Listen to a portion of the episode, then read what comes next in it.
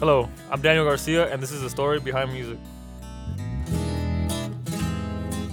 Today we're going to be talking about a song called No Se, originally written and sung by Estilo Afinado. And we're going to be diving deeper into the inspiration behind the song, analyzing it all together, as well as interviewing actual group members of Estilo Afinado. Wait, what did you say? We're going to be diving deeper into that song? Yes, yes, we are, Daniel. And we're going to start by diving deeper into the way the song was written by interviewing the songwriter himself, Daniel Lucatero. Wait, but aren't you Daniel Lucatero? Yes, actually, yes, I am. So let's get straight into it. Okay, okay. Let's start off with simple. What was the reason and background behind why you wrote this song? Or romantica, no sé. Well, I wrote it because I was trying to come up with a corrido one day for my grupo, and I was listening to other people's corridos, and I thought to myself that corridos these days they only talk about drugs, and I don't want that. I don't want to talk about drugs that much in my music, seeing as my whole family listens to my music. And the truth is, I'm not a big fan of music centered around drugs. Wait, what is a corrido? Okay, so basically, a corrido is a Mexican song that dates back to the 19th century that usually dictates a story of a person. We now just use a corrido to do the same thing, but we also use a corrido as a normal word for a Mexican song that uses two guitars and any kind of bass, or even a banda. Oh, okay, that makes sense now. But if your main focus in your musical career is not centered around drugs, what was the true meaning to producing the song No Sé and inspiration to the piece? Well, I wanted to give the people something to listen to that I myself could listen to with my family and be proud of without bowing my head a little bit every time I said a bad word or even talked about getting into a bad drug deal. Hmm. We were also able to get a brief interview with the bass player of the song, No Sé, Martin Lucatero. But wait a second, Daniel. We have to talk about Sierreño music. Martin, how long has Sierreño music been around for? Well, it's been around since longer than I've been alive, but I think the person that put it back on the map was Ariel Camacho. So wait, wait a second, Martin. I just wanted to get off the interview for a second and go ahead and let the uh, listeners know something special. So basically, Ariel Camacho was my inspiration, and basically he's been everybody else's inspiration. All the biggest artists out there that are popular right now, as such as Junior H, um, Ulises Chávez, Eslabón Armado. You can go ahead and search it up. Ariel Camacho was their inspiration, and he is my inspiration. And I'm so sorry for holding you guys up. Carry on. Thank you, Daniel. Hey, Martin, so why do you think No Se came out the way it did? Because we like to listen to a lot of jazzy style of music, so we use a lot of exotic chords like they would use in jazz. So, do you think the song came out the way you expected? Yes, I believe it came out how we envisioned it, but believe it or not, a lot of it was improvised the moment we started recording. What do you mean, just improvise? We just started having fun, you know, just kind of messing around, playing different chords and different chord progressions.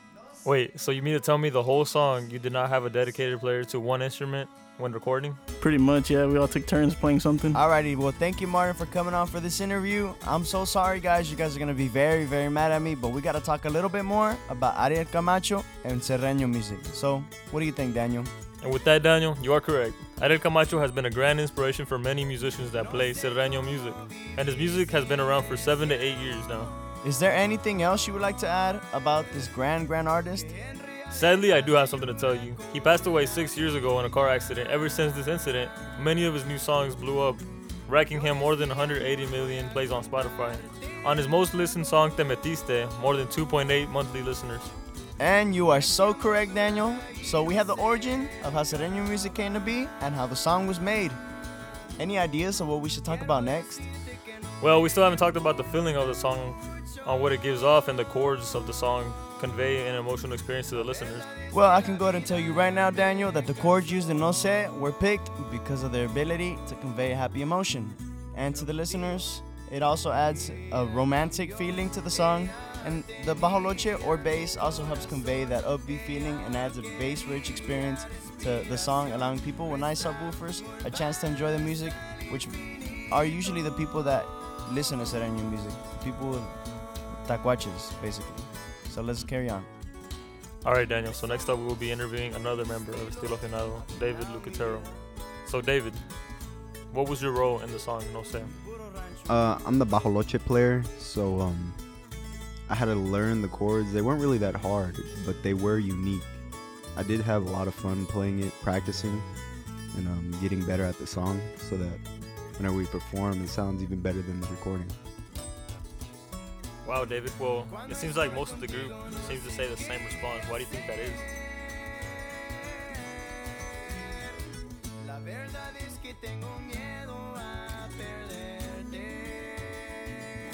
Perfection. And with that, we can interview Jack to get his opinion on No Se.